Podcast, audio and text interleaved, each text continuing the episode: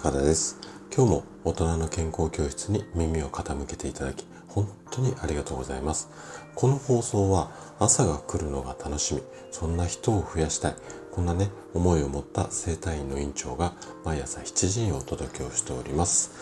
さて今日はね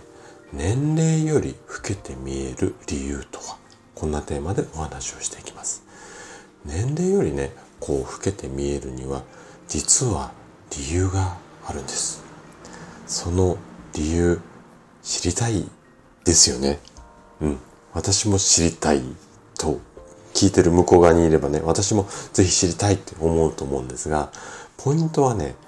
自律神経なんですね。ということで今日は年齢より若く見える秘密これをね大公開しちゃいます。ぜひ最後まで聞いていただけると嬉しいです。じゃあ早速本題に入っていきましょう。例えば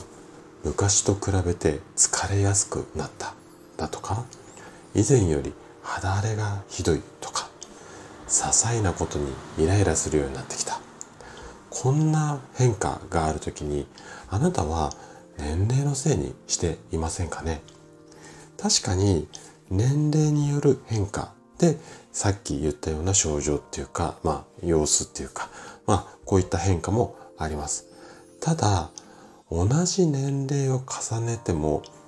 アクティブに生活されている人も実際はいると思うんですよ。じゃあねどうして同じ年齢の人なのにこう元気な人と元気じゃない人この違いが出てくるのでしょうか。その違いはね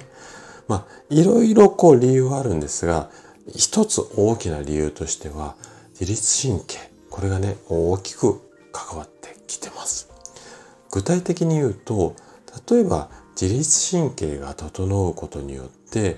胃腸の働きが良くなったりだとかあとは栄養をまあ栄養を上手に吸収できる。まあこれ胃腸の働きとリンクしてくるんですがあとは血液の質が向上したりだとか肌とか髪にツヤが出たりします。つまり自律神経のバランスがいい人っていうのは見た目ももちろんなんですけども体の中身まあ精神状態って言ってもいいんでしょうかね。が実年齢よりも若々しくいられる、うん、こんな傾向があります。で実際医学的なデータによってもこんなことが、えっ、ー、と、まあ、解明されているんですよね。実は30、男性で言うと30代以降、女性は40代以降で自律神経のトータルパワーっていうのが10年経つごとに15%ずつ減少していきます。私今50代なので30代から見ると15%ずつなので30%は自律神経のトータルパワー減少しちゃっているんですよね。はい。ちょっと話それましたけども。でね、若いうちは、こう多少無理しても、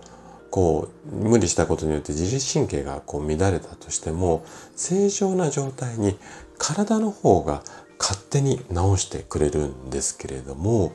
年齢を重ねるとさっき言ったように自律神経のトータルパワーっていうのが低下していきますので副交感神経の働きっていうのが低下してきます。で結果として完全にこうリカバリーできないっていうか要は疲れが取れないっていうかまああのうん何て言うのかなもう年とともになんか疲れが取れづらくなるっていう方多いと思うんですけども、私も実際そうなんですが、まあ、これが、あの、年齢とともに疲れが取りづらくなる、まあ、原因っていうか理由なんですよね。だからこそ、年齢を重ねるごとに自律神経を整える努力が必要になってきます。